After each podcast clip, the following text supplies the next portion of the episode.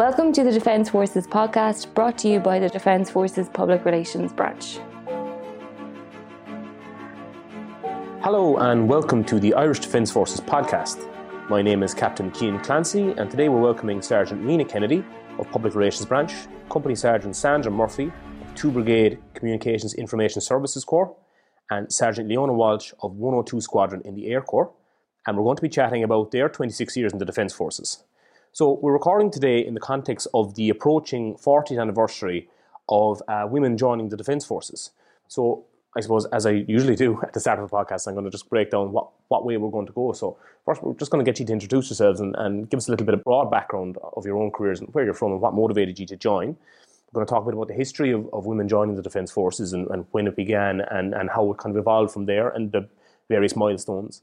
We're going to talk about your own recruit training, and because you're all from the same recruit platoon, which is a, which is a great thing to have you on. So I'm sure there's plenty of stories to talk about. Um, then we're going to move on to your own career in a bit more detail, career progression, and, and the challenges you would have faced. Um, and then we're going to talk a bit about the next generation of people coming into the into the defence forces and women joining the defence forces into the future and kind of what the future holds. Um, so first of all, welcome everybody. Thanks. Thank you. Thanks very much for coming on. Um, so I suppose we, we just sat with you, Rena. So like, just kind of where you're from, like where you're working now, and just what motivated you to join the Defence Forces back in I think it was what, what, when was it? 1994. Yeah, I met these two girls here, Sandra and Leona, in August 1994 as we th- were thrown into a, a, room together at the start of recruit training with the 40th Recruit Platoon in Depot East, as it was called, in, in Cathal Barracks. I'm from County Offaly, um, what motivated me to join was at a very young age, I think I was 11 or 12, someone told me the story about the Niemba ambush.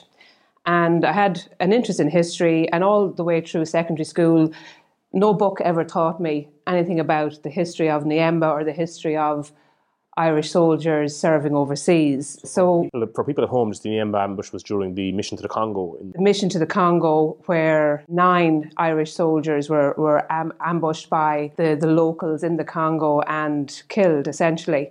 Um, so the history books didn't teach us about that. So I had, my interest in the Defence Forces stemmed from, I suppose, Ireland's service overseas, uh, unbroken to this day, and that's why I decided to join. I they weren't recruiting, the Defence Forces weren't recruiting um, when I did my Leaving Cert in 1991. So I filled the gap by doing three years in DIT in the College of Marketing and Design. And in my final year, they advertised, I applied, and I was successful. The rest is history. That's it. Fantastic. What about yourself, Sandra? Um, I, jo- I looked to join the army in my Leaving Cert year, which was in 19- 90 and I wasn't successful. I left school then in 1990, did my leaving cert, applied again, and lucky enough on my second attempt I was successful. I think the reason I joined, well, my dad was in the army, I had uh, my uh, grandfather was also in the army, and it was uh, something I wanted to do. Um, my parents were more than happy for me to join. They were actually delighted. And I think uh, when I left school, I wasn't ready to go to college. I wanted to work. Things have changed since then. I've gone twice since I joined the army, but at that time, I wasn't ready. The army was uh, a good career choice at the time. No, and it's going to be interesting as well. Like obviously for everybody's career, but but you're you're the, the senior in the own room as well. So you you've gotten to the top of, of your of your particular recruitment stream as well. So from a management perspective, and it's going to be interesting talking to you all about your career progressions and, and everything that you've you've picked up along the way and what you can potentially do in, in the defence force. And what about your yourself, Leona? So um, I was a school leaver in 1994, and uh, I didn't really know too much about the defence forces. Um, my sister applied to join, so um, I said, "Sure, I'll have a bash at that." Um, I didn't really want to go to college at the time. Mm, um, I just wasn't ready to go mm. straight back into studying again. Totally different these days now, but um, so yeah, my sister joined in April '94, and I followed her and joined in August '94 with the with the two girls here, and um, yeah, the rest. Yeah, Leona was the baby. She was only seventeen. No, I was eighteen. Were you? I just Karen. Karen was Karen the was the youngest. baby, yeah. yeah. Karen was the fourth girl in our platoon, and she served, I think, almost twenty-two years. Just Yeah. left quite recently. So the four of her, four of us were lifers. Yeah. Fantastic. So I suppose we're going to go into recruit training and kind of that experience in a little bit more detail a little bit lo- further on in the podcast. But just to give people the background at home who, who mightn't know, but just the history of, of women in the defence forces and um, when they would have come in and kind of how that has set up and, th- and those big milestones that um, that would have been part of, of that process, the process of integration.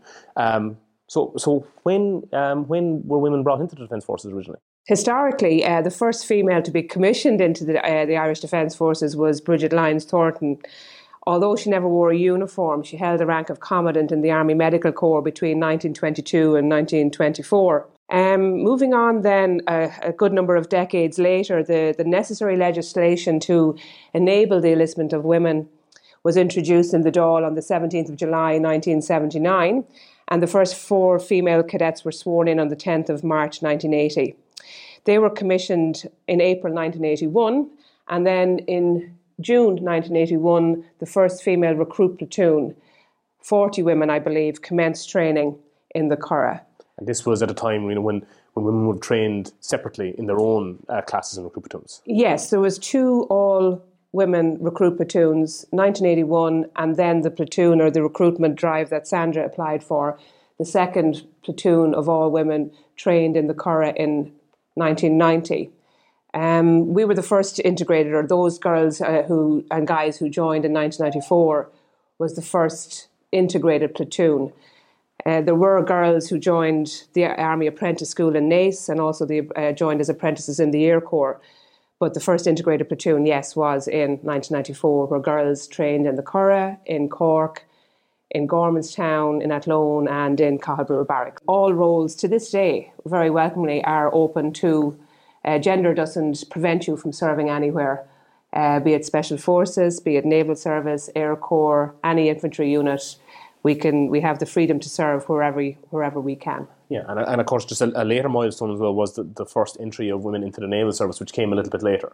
Yeah, the first female naval service cadet commenced in 1995, and I think two ladies were commissioned together in 1997, and then the first female naval service recruits then came in in January 1997. So yeah, we, we can be found everywhere yeah. today. Serving in, a, in an infantry unit uh, originally uh, well, you're still in infantry corps, uh, Rena, and uh, even though you're, you're working in public relations branch with us, and Leon, you were originally in infantry corps. I, yeah, I was infantry, so I was in the fifth battalion when it was in Collins Barracks. Mm-hmm. Um, there's actually the in the museum now. There's a replica of a female soldier, and that's actually me. One of the guys down in a photo section uh, took it of me, so I'm still in Collins Barracks. Um, you lasting presence forever.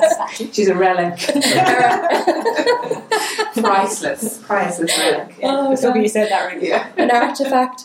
Um, but yeah, so I was in Collins Barracks in the Fifth Battalion for about a year, and then I was asked would I like to go back to CTG East, as it was known, where we trained, and work in the orderly room there. So I went back there for a year, and then I went overseas um, in 1997.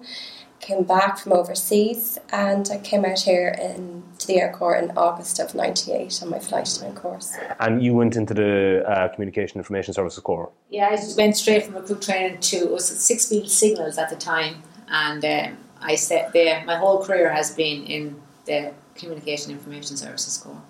Okay, so to go into like a bit more detail, so when you all came into Cathal, it was Cathal Brugha, I believe, where, where you trained, uh, August 1994. What was mm-hmm. what was that? What was that like? What was the first day like for you? I remember um, I met you at the gate hut, Rena. We all gathered in the gate, yeah. at the gate area, waiting to be told, and and then we went up to the rooms, and I'm very nosy. So I said to the girls, right, we have 20 questions and we'll ask each other 20 questions to get to know each other. So I went around them all and asked them all of that, but I suppose it kind of broke the ice a bit. Um, didn't know what we were letting ourselves in for, I suppose, uh, in a good light. But um, yeah, it was it was strange. Um, I'd never left home before.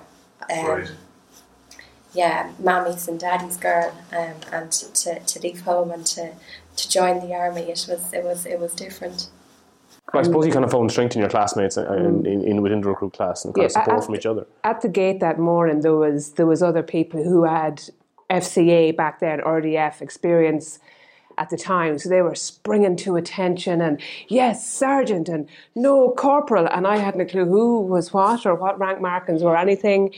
And we, we went to the room and I had left my flatmates. I had been living as a student for three years with all the freedom in the world. And I was going into an environment where I was told what to eat, when to eat, how to dress, what to dress, how to walk. So it took a bit of an adjustment, but the, the camaraderie straight away in the room between the four of us, I suppose we got strengthened. The four of us were in this together and we were all new to this. And the other four girls who trained at the same time in another room. But uh, there was a, about, about, I suppose, there was three other platoons in training and those girls, probably about 15, 16 of girls that were already on the corridor uh, a couple of weeks ahead of us. So they were a great help in those first few days, teaching us how to make bed blocks, what way your boots should be bulled. We had, yeah, the, I suppose the safety of the girls who had a little bit more experience helping us out. But the four of us got became very, very close very, very quickly in order to survive, I think. Um, but it was wonderful. I do think we were very lucky that we had four four women because the lads, if you remember the time, the lads were stationed, were billeted over about half mm-hmm. a mile away from us, and we used to turn up and parade, and we were, had the wrong dress on because the lads wouldn't tell us what was going on, and then we'd all have to sprint back. Yeah. But at least it was four of us, so when the four of us got when there was trouble, at least the four of us got in trouble, yeah, and it wasn't yeah. just an individual. Uh, I, I, remember recruit training, and I, and I think even I remember saying at the time this is the best time of your life in the army. You'll remember this, and we were all saying, "Not as soon as it's up, I can't wait for this to be over. But when yeah. you look back 26 years later, it was the best time. It really was. And, and we have been friends for 26 years, and we just, like, we mightn't see each other for months, but we can pick up a phone, and, it's like we were yesterday. Yeah. we were together. Yeah, and I think a lot of people say that that's their experience of it, and, and when you look back, you, you have a real goal to reach, like you have something ahead yeah. of you that you mm-hmm. want to yeah, we're very supportive of each other. You know, we know that we can call each other even if we haven't seen each other in. Yeah, mm-hmm. look, we still have a WhatsApp group between the whole lot of us, and we still communicate uh, continuously. Yeah, we meet yeah. now and again, and nights away in a hotel, and go for dinner and drinks, and yeah. um. A couple of times we've met with the, the wider platoon. I think at our 20 year, yeah. we marked it quite high because we weren't sure how many were going to be left after 21. So the, the guys and girls, we, we make a good effort to keep in touch. We have our own Facebook page that we communicate on, and anybody's achievements we, we place in here. And to this day, all all the guys and, and the girls were like are equally supportive of achievements in Civvy Street or achievements in uniform. Uh, we're a tight group still. It's yeah. it's it's lovely. Yeah, fantastic. Um, but I presume like during training there was there was an awful lot of challenges for you as well. Like you know from from a lot from a lot of perspectives. Um, I know that we mentioned when we were talking that you you were extremely fit, Sandra. You were yeah, well, see, I, I, I'm a runner. I was a runner, uh, and I've like I continue to run. It's something I enjoy. So I was when I joined the army. I was very fit, but I was also very light. So there was challenges because it's it's easy to run when you're just carrying yourself, but it's not as easy to run when you're carrying pack and helmet and yeah. all that kind of stuff. But yeah, physically at the time I was very fit and really enjoyed the physical aspect of it. Um, yeah, I enjoyed that part of it.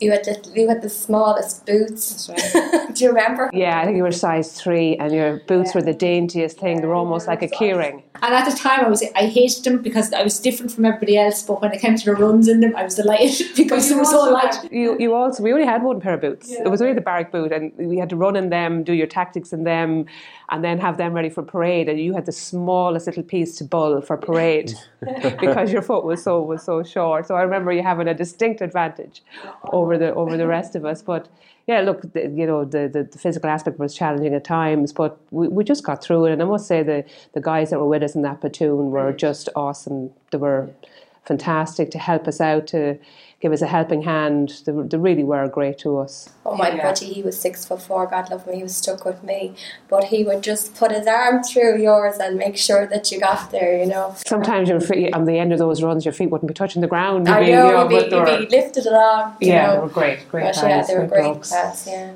Yeah, Paulina, you didn't have much help. I was your buddy. well, Sandra was our mass score in training, and you know, Sandra didn't drink, didn't smoke, went to mass every Sunday, didn't lie. She couldn't lie and got us in more trouble when a grumpy NCO might say to us, And the do Where did you clean those boots, Recruit Murphy? And we had her warned and rehearsed and said, Do not admit you clean them in the shower or the sinks. You clean them outside with a brush. Sandra couldn't lie. Did you clean them in the sink? Yes, Sergeant. And yeah, it was uh, a bone of contention for many of a, a, late detail, the fact that Sandra couldn't fib when, when, when desperately needed to.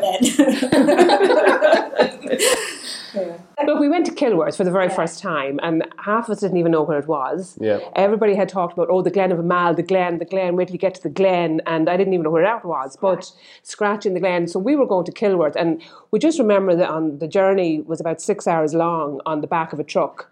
All, all, the way to Cork. We got there. Look, it's as it's as it's as grim in winter as it is. But look, it's it's uh, it was wet. It was cold. It's everything that's physically and mentally tough there. But again, you know, you go back to your billet, you try to learn that pot belly, like the potbelly stove. And I was never as glad to be from the middle of County Offaly because I knew about turf, I knew about how to get a fire going, and Leona there from Glasnevin in Dublin, it was all alien to her. So well, my mother is from a farm in Mayo, so I had a small amount. I used yeah. to pack the turf as a child, or bale, what no, stack it in yeah, yeah. stacks of turf. But uh, it, there were just there were just great memories, you know, when you had bunk beds and the, the bull's wool blanket, and um, yeah, your before breakfast runs in the dark, not knowing where you were or where you were going. But look, it's all great memories. Yeah, of course. Yeah, again, driven and, and looking for that for that end of training. So you get towards you get towards the end of your recruit training, and you're all told where, where you're serving. How how was that the, the, the actual passing out parade? Was that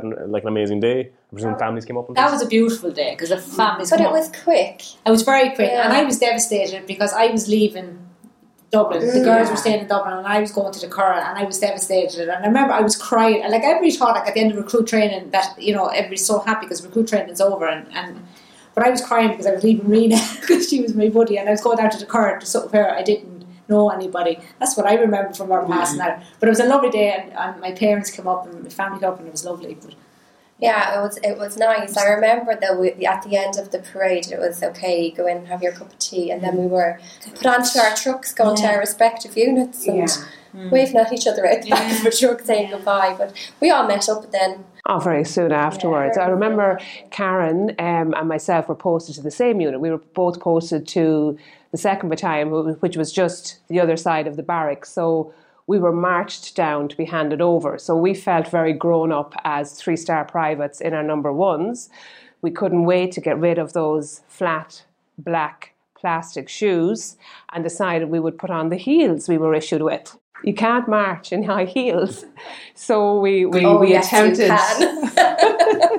we attempted to march from one square to the next square very, very badly in our high heels, feeling you know a bit silly at the end of it that yeah. we, we should have stuck with what we knew. But um, I suppose we had the advantage, myself and Karen, in that we knew the barracks. It's where we had spent yeah. the previous six months. We mightn't have known anybody in, in the unit, but we were familiar with the barracks, so our transition was maybe a little easier. Yeah. Okay. Yeah.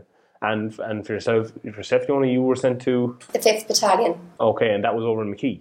Uh, no, Collins's, yeah. Oh, in Collins at the time, yeah. That old. Yeah. I know I don't look at Jess that old. we definitely don't look at you. um, yeah, so I went to the 5th Battalion. I was put into support company there, and uh, we had lovely CS. And the, the, actually, all the women, I think, at that time um, in the 5th Battalion, because a few had come from the previous recruit platoon a month or two months earlier. Uh, so all the women were put into support company um, in 5th Battalion. So that's where I went to, and I think I went straight onto a mortar, an 81 mortar course. Okay, right. Then when I went, when I went there, yeah. Wow, and was, was that what you specialised in as, as your career went on, or, or as in before you came to the Air Corps? Was it? I left. I left that behind. Then I went to, to the depot. Oh. Um, in it's Brigade Training Centre now. Yeah. So CTD stands time, and I worked in the orderly room there. Okay, so when, when you got to, obviously, Leona, you, you went on your 81 millimeter mortar course, but um, for yourselves, uh, Sandra and what, what did you kind of initially start to specialise in for yourself, for yourself, Rena? Well, similar to Leona, well, I did the exact same course as Leona, um, did the 81 millimeter mortar course. And we used to meet, I think we met later on that summer, at a, there was a great competition at a, a command championship or now brigade, but it was a mortar competition, the quick action shoot, and there was always great crack involved with Yeah. them. You were part of your unit. Uh, you went to the Glen, you trained, you had your competition day. So I found great crack in those. So I, when I did my NCO's course, um, I stayed in support company and did the instructor's course in the weapons wing and continued then to instruct on that weapon and to take part in competitions. And yeah, it was always good. It was always good fun, good crack. Um, did a couple of tours of duty overseas and after about 11 years in, in the 2nd Battalion, I made the rank of sergeant and I felt I was ready for a new direction. Yeah. So I made my way towards uh, DFHQ and into the press office essentially, and I'm there ever since. Mm-hmm. Yeah. And you're the, the subject matter the subject matter knowledge uh, of, of the office. Well, I suppose that's the polite way of saying how old I am, and I'm there the longest. But no, I learn something new every day, and you always do. I think in in the wider defence forces, you you have the opportunity to learn and to continue. And um, I've I've done that. I've I've stayed in touch with education all over the years. Did a couple of uh, small courses in social media, in sub editing, journalism and most recently then did a couple of postgrads in public relations and internal communication. So the Defence Force have always been very supportive of uh, the continued professional development of, of each individual and they do everything they can to support you in that, be it a level four, five, six, all the way up to level eight. Yeah. Uh, they're very supportive um, and uh, any career course nowadays the Defence Forces recognises in collaboration with Carlow IT and people have achieved uh, great things and great results up along the level. Yeah, and we, we attend in, in the press office, we attend the IT Carlow graduation every autumn, and it's fantastic to see sometimes, you know, close to 200 soldiers being recognised and being awarded for their military training. Yeah.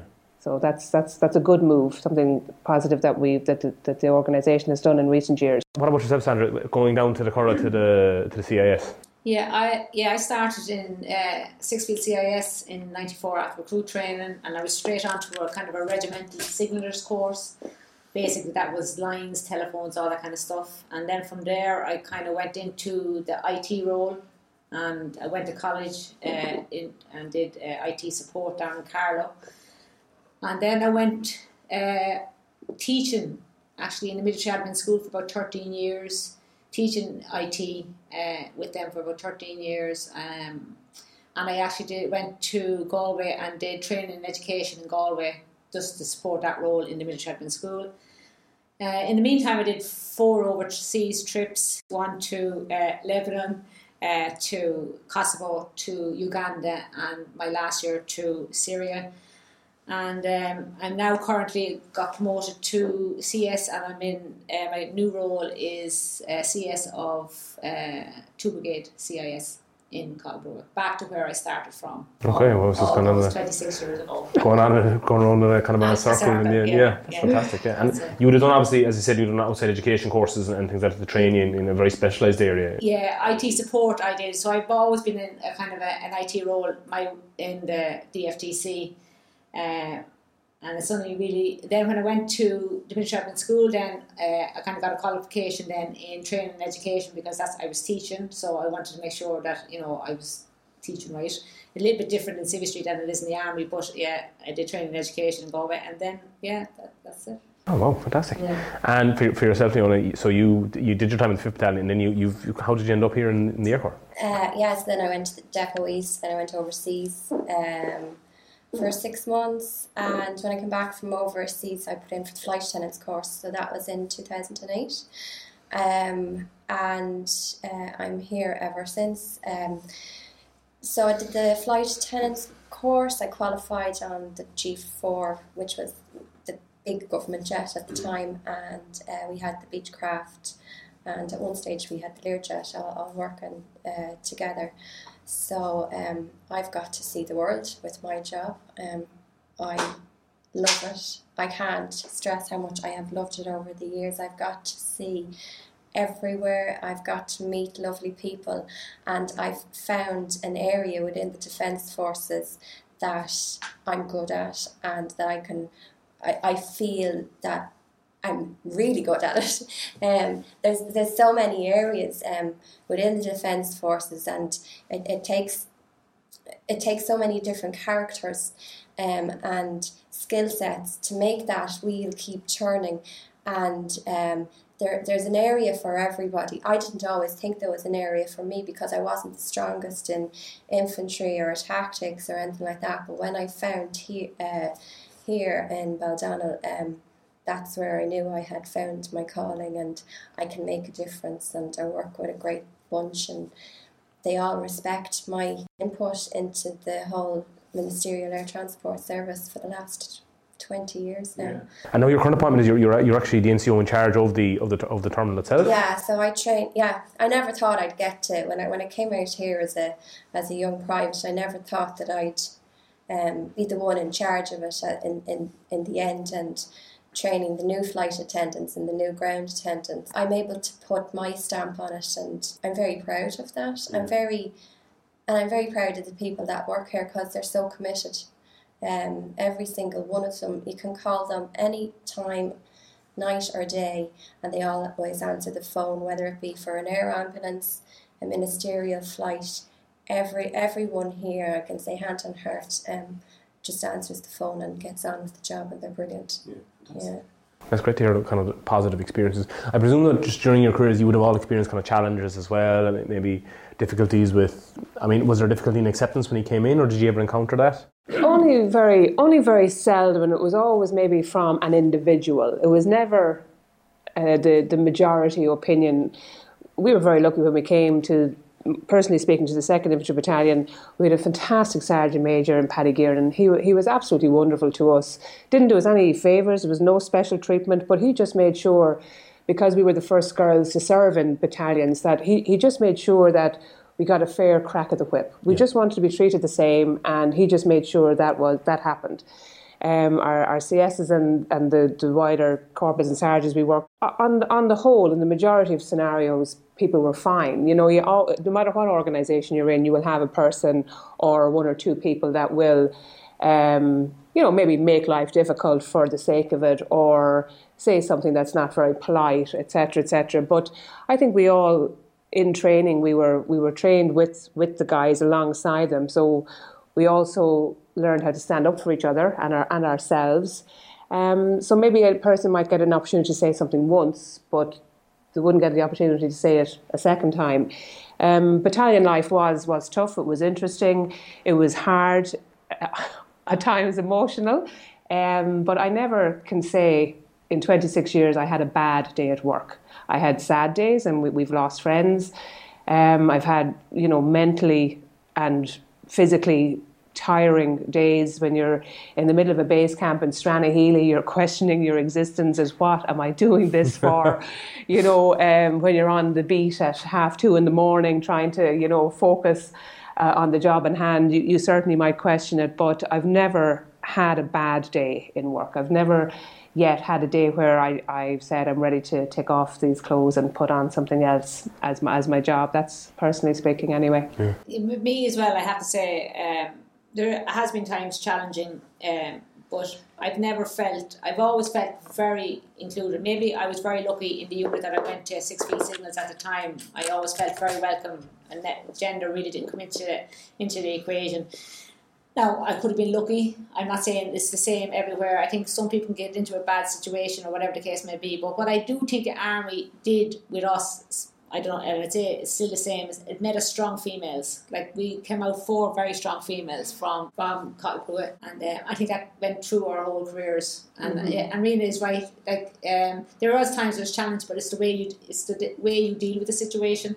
And I think we were strong, and we could deal we could deal with them situations when they arose if and when they arose. What yeah, what do you think? Yeah, I agree, and I I know like sometimes I've come up against challenging situations, and I always ring my female network. You know, whether it be Rena or or Sandra, or I had my my sister out here in Baldonnel as well, which was just fantastic. Um, my biggest, I'm her biggest supporter. She's my biggest supporter. Um, so I think having having each other is just so such. It's something that um, it's unique among us. You know, when we get, I think when you see when you go on it, even any course, women automatically get together and mm. And get to know each other because you don't have each other's support. It's a real definition of, of camaraderie. Yeah. Really, it really is. And like the other ladies I've really relied on them over the years. Mm. Look, we're married, we all have kids now, we've all come out the other side of of all those things, and we, we would still relate to each other and um, ask each other and get seek guidance from each other. So not on the military front nowadays, more so, um, you know, when it comes to puppy training or toilet training for puppies or children or secondary school or whatever challenges we're faced. Sandra's ahead of us, Leona's ahead of me. I'm the one that has the youngest between the, the three of us, and Karen was ahead of us as well with her two kids. So um, yeah, we've we've used our camaraderie to, in many situations, not just in the militarily sense. Yeah, and I suppose just to kind of expand on that a small, like the overseas experience, and especially like you've all served overseas, but I, I think you've done most number of trips with the group here, Sandra.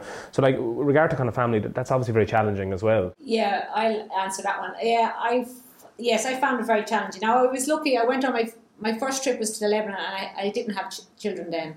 But my second trip to Kosovo, I had two now, there was a big gap, in fairness, and I was allowed that gap. My, my daughter was six when I went, and my son was eight. And very challenging, and I won't I won't lie on that one. It was, uh, it was a very good, very difficult tour for me, uh, only because, and I'd say basically I probably miss them more than they miss me. Well, maybe not my daughter, but it was very difficult. But I was lucky; I had a, a very good man at home that took over the role while, while I, when I went overseas.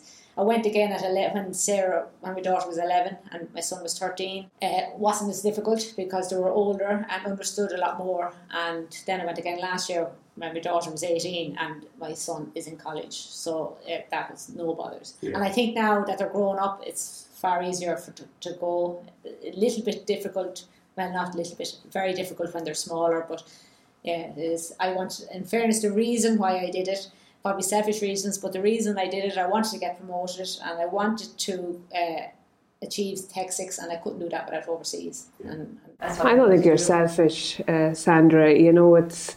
I admire you for doing it, and um, I know I'll never see promotion because I haven't made that sacrifice. Yeah. Um, I have two girls now, aged twelve and eight, and I haven't gone overseas since they were born. It's something I will revisit in the near future and thankfully the you know defence management defence forces management have brought in family you know uh, the family friendly tours of duty uh, which is three months each um, and like it's not just open to moms dads anybody who who who who wants can apply for, for these. So I think Lebanon has about 11 appointments. Um, I think more tech appointments for for Syria um, in the more specialised appointments have, have brought it in. So that, that's a huge, very, very welcoming factor over the last I think about uh, eight years that's that's happening, and that's to be welcomed for, from both mothers and fathers and people with maybe uh, and uh, who are carers for an elderly parent or relative. But um, yeah, you know, I don't think you're selfish at all, Sandra. I think you're quite brave in in your choice, and you know, I've you know won't reach promotion now because of that I haven't kept up with overseas. I had three very varied, very enjoyable missions to Lebanon, Kosovo, and probably my most enjoyable one in that the fact I got more, I felt I'd made more of a difference was to Liberia. Um, and you're living in a tent for six months. The, the, the climate itself is hugely challenging, the wildlife even more so. um, but, you know, I never felt that I ever really accomplished as much as I did during those six months in how we, or me personally, and the unit made a difference in, in people's lives in in Africa in the in the abject poverty that they that they lived in at the time.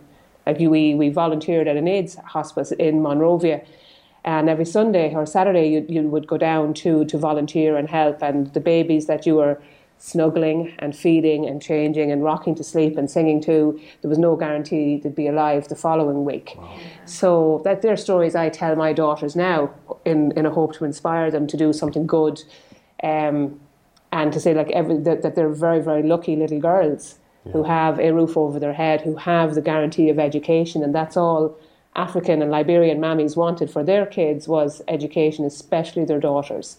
Their, their only future at the time out there was to have um, have their daughters finish school and to uh, complete school because it's not a guarantee. Where in Ireland, it's it's it's a crime not to go to school. You know, you're breaking the law if you don't send your kids to school.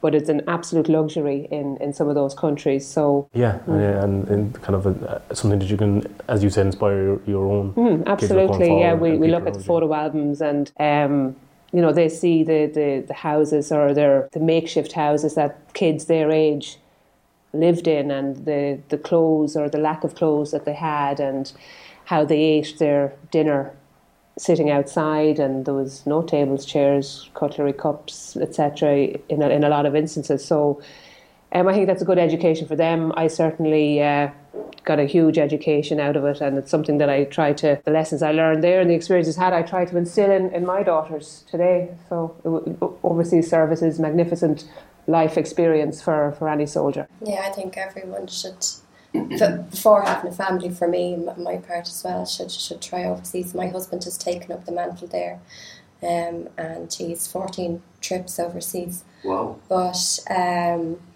God, if I told my girls I was leaving them for six months, I don't know what they would, what they what they would do.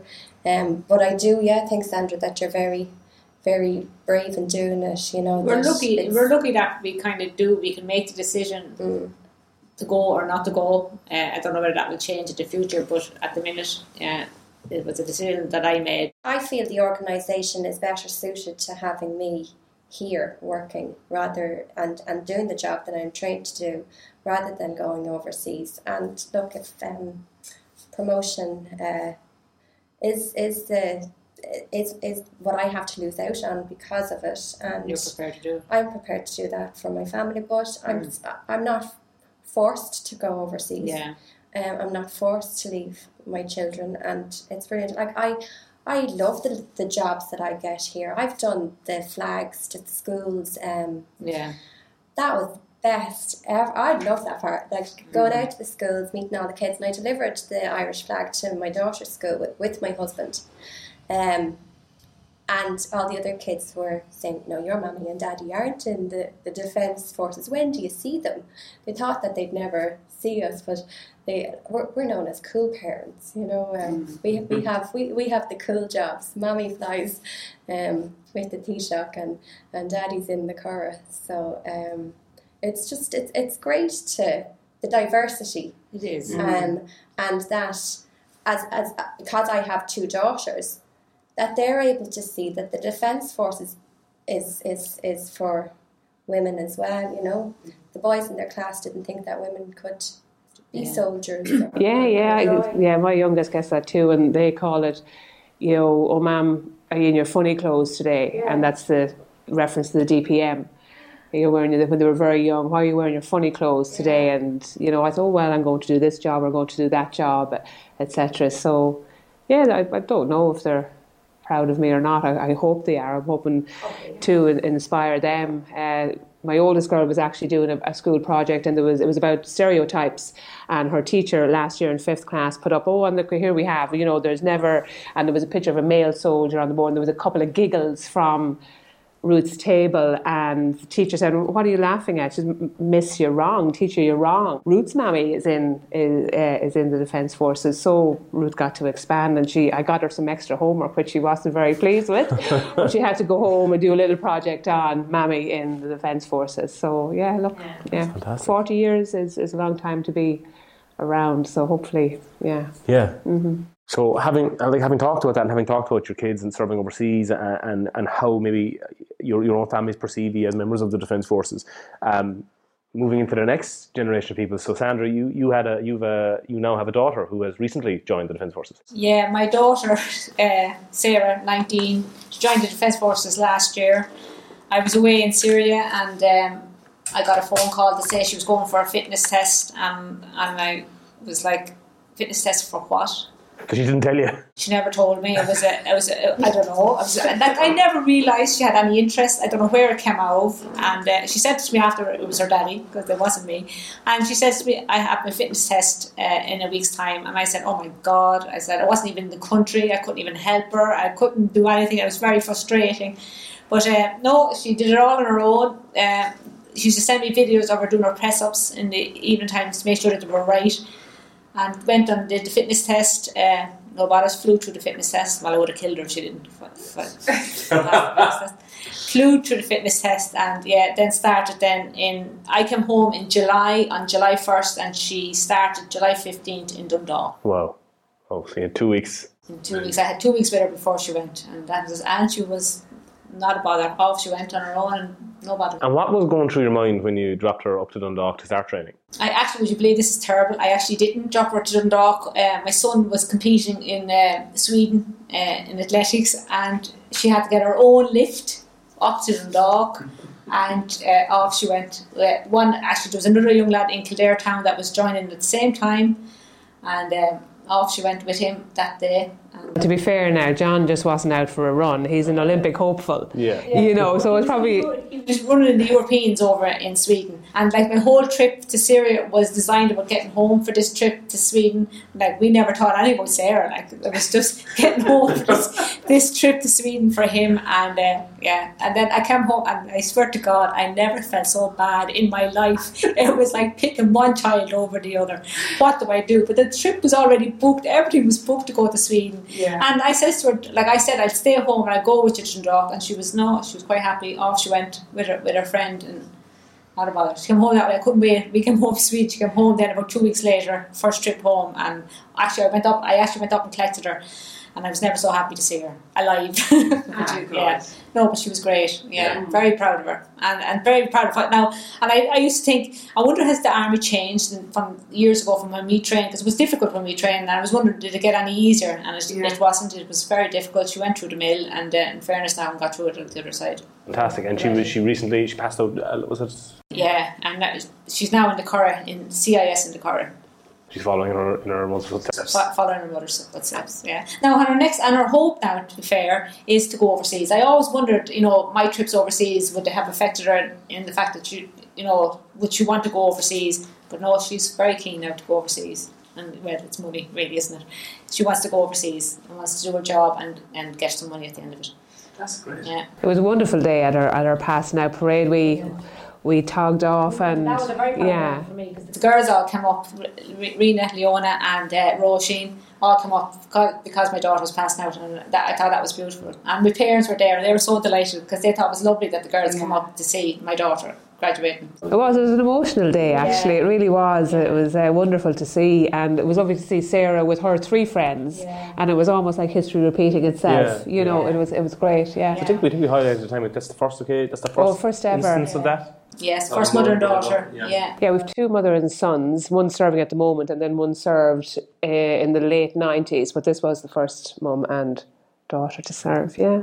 I suppose kind of on on that topic for anybody, anybody, any girls at home or even anybody at home um, who's thinking of joining the defence forces, just from your own experience, is there any is there any kind of message that you would have for them, or is there anything you know that you have to say to them, or It's it, it's so diverse. You have so many career choices that you can make, and you can even mix your choices. So you can have your active um, soldiering side alongside. Well, in Baldonnel, I, I, I can talk about here. That's where I'm based. We have so many options. You can work in helicopter operations, fixed wing operations, photography, refuelers, flight attendants. Every there's there's so many areas um, that appeal to, to both men and women, but and the, but there's areas that can be your girly girl and you can be your tomboy, maybe if, if, if you want to call it that.